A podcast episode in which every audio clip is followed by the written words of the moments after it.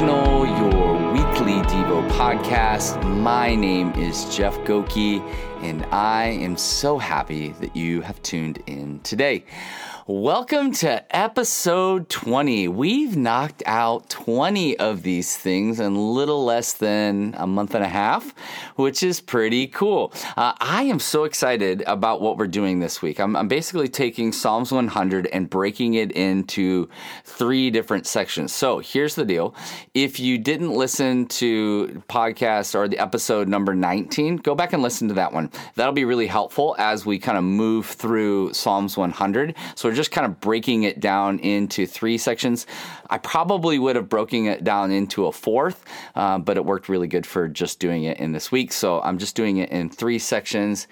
And today we'll be doing Psalms 100, verse 3. When, um, when I was a kid, I lived in Ohio, grew up in Ohio my whole life. Uh, I can't say that uh, I loved Ohio. It's very middle American. It, it's fine. It's just normal. But I think now it, it feels like as I now live on the West Coast, I always looked at the West Coast like the wild, wild West. Like, oh my gosh, that's so far away. It felt like a California felt like a different country, which California definitely is a different country, but it felt so far away when I was a kid. And so it's like middle America, you know, like in the in the middle of the United States, green, great. It feels like uh, I grew up in like every kid's dream, I would imagine, in some ways, like, you know, backyard, trees, snow, all that kind of stuff. You move to California and you're like, I feel like this is vacation. The weather's amazing. I'm an hour from the beach. I have mountains all around me. And uh, the Midwest is not really that way. It's like we're stuck and we have to go vacation places. So, uh, one of the places that we would go is uh, we would go to Chicago. We had some friends that lived in Chicago. And I remember my first time going to Chicago. One, so excited to go to Chicago because it's the big city, right? And I had grown up in Ohio. Cleveland was the biggest city that we went to. Chicago's like next level. It's like, oh my gosh, it's so massive, big buildings, lots of people, lots of traffic, all that kind of stuff. So, my first trip to Chicago, I was really excited. And I was I was probably most excited about seeing the Sears Tower you know this grandiose uh, display of architecture. And, and and basically it's it's like the tower of babel you know it's just this ama- massive building in, in, the middle of downtown you know that i had always wanted to see. So i remember driving in on the dan ryan and uh, into chicago. And as you're driving in you you see it from a ways off the the sears tower and I remember driving and uh, do you know that little pinchy thing you do with your fingers, like where you put like the moon in your fingers? Well, I was doing that with the Sears Tower. And as a kid, feeling like, ah, you know, look at me. I can put the whole Sears Tower in my finger. And the the interesting thing about that is the closer and the closer I got to the Sears Tower, I, you realize, wow, I, I, can't do it with my fingers anymore. Now I have to do it with my hands. And so we end up kind of losing sight of the Sears Tower, driving downtown on Wells Avenue and um, getting, parking, walking to the Sears Tower and standing beneath it and just being like, oh my gosh. I couldn't even see the, the top of it. It was so massive, so grand and I actually I remember lay, as a kid laying down on my back on the middle of the street or in the middle of the sidewalk. Middle of the street would have been really dangerous. That would have been really bad parenting on my parents' part. But uh, on the sidewalk, laying down and looking up and trying to see as high up as I could go, and feeling just dwarfed by its greatness, by its grandeur. And I think uh, that's what the psalmist is trying to help us get to. Is do we view God that way? Do we view him in a way that's like, oh my gosh, you are God and I am not? Wow. Or are we still trying to believe that we can micromanage him? Like that we're in control in some ways and, and that we're like a little kid who's trying to pinch a building or pinch the moon and feel like we're powerful when in reality, not even close. Not even close. We, we, we, we, we are, we are minuscule where we matter, but we are minuscule in light of who he is. And that's what the psalmist is getting at in Psalms 100. That's why in verse 3 he says this Know that the Lord is God. It is he who made us. And we are the sheep, and we are his. We are his people, the sheep of his pasture. So know that the Lord is God. Start there. It is He who made us, and we are His. We are His people, the sheep of His pasture. He is God. we are not. This passage starts off by going, hey, let's just reestablish, in case you've forgotten, the Lord is God. He is above it all.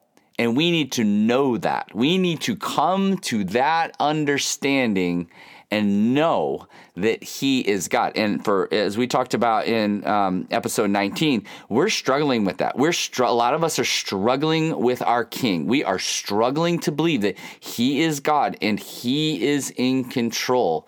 Um, that that phrase "to know" is a really interesting phrase. It, it literally means a firm footing. To know is a firm footing.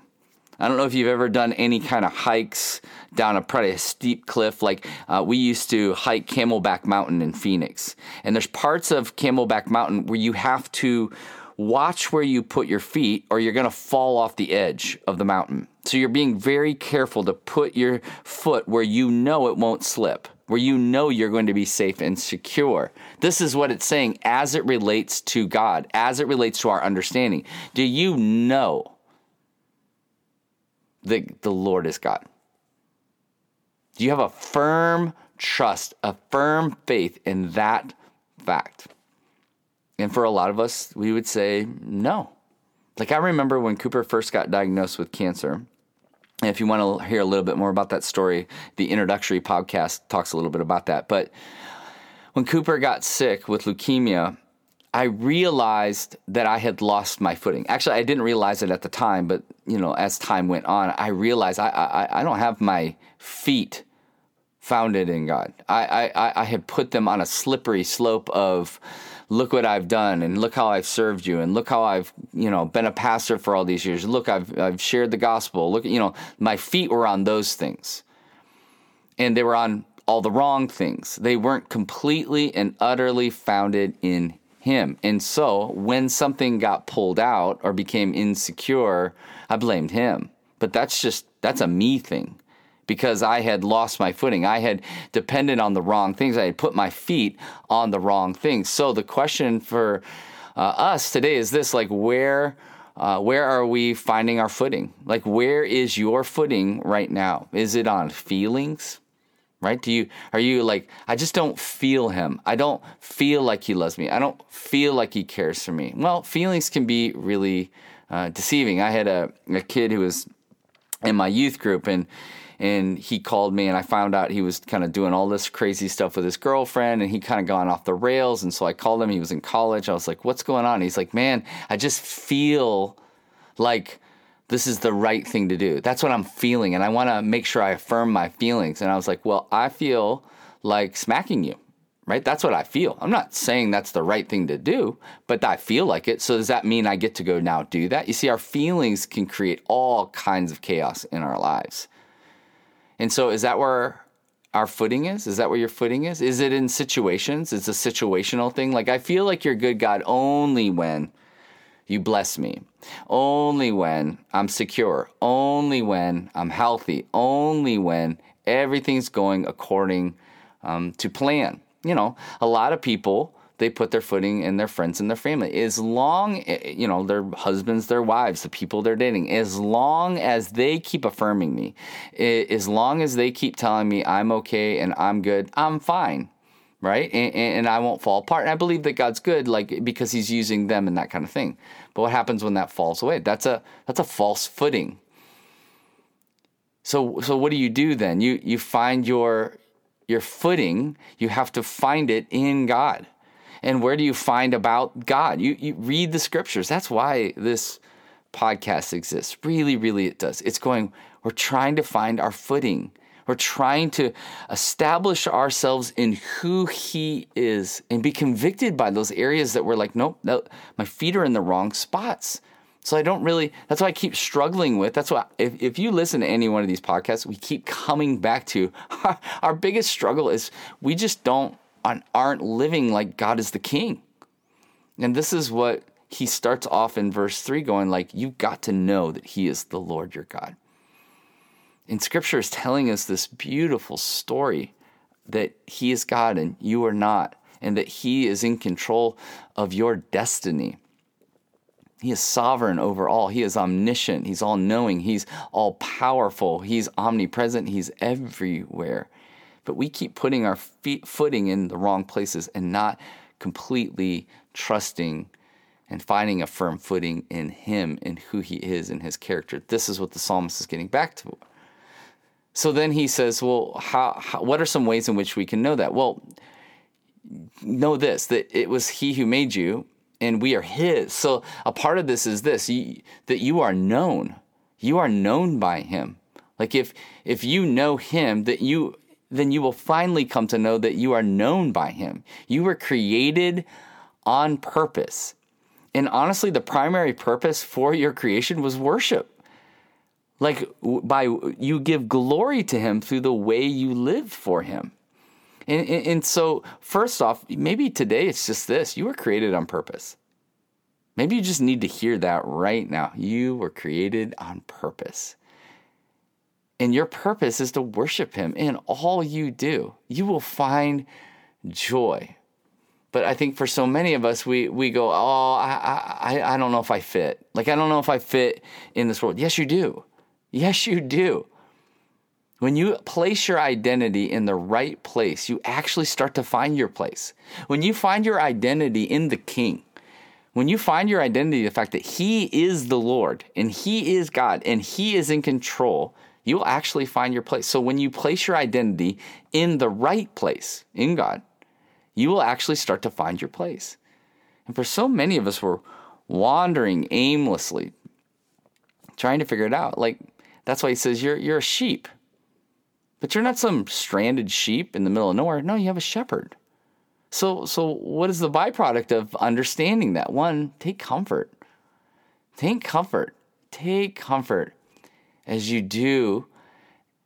You what you'll find is yourself worshiping. When you find comfort, you will find yourself worshiping. When you come to find your security in Him as God, your firm footing in Him as God, you will worship because you're like, I can't do any of this without you. So I had this like visual, like and maybe like close your eyes. Not if you're driving. Don't do that if you're driving or running because that could be really tragic. Maybe just take a minute and stop and close your eyes and imagine you're in the middle of the woods, like the middle of the forest, in the middle of the mountain, and you're on a hike. You were just dropped there. You you were blindfolded. You were dropped in the middle of some mountain range in the middle of the woods, and you have no map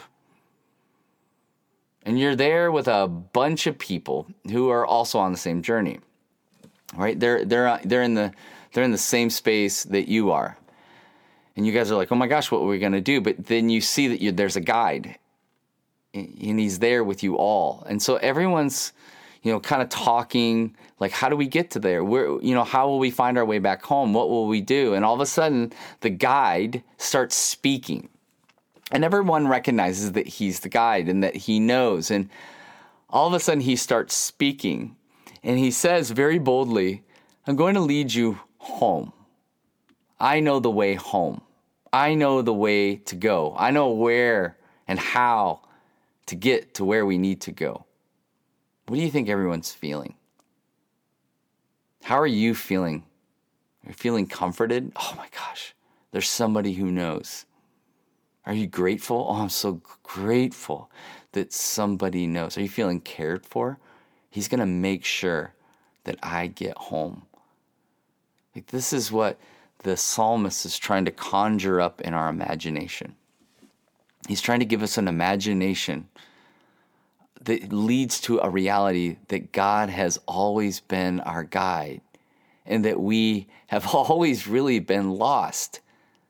But he sent Jesus to rescue us so we can find our way back home. And if that's the case, then we worship.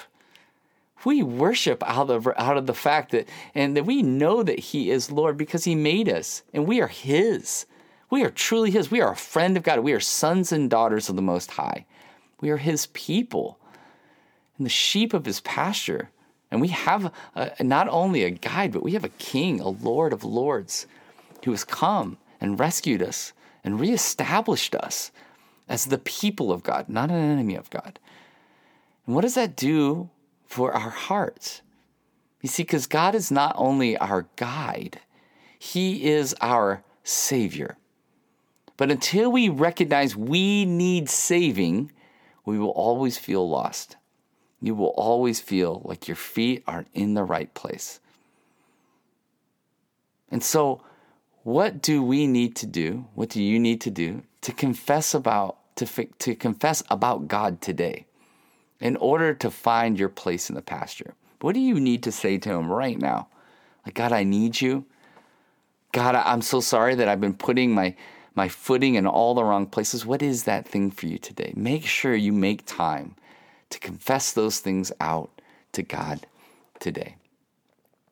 May God lead and guide us as we submit to His sovereign plan in our lives. So take a breath, reflect, and believe that the God of the universe is nearer to you than your own heart. Until next time.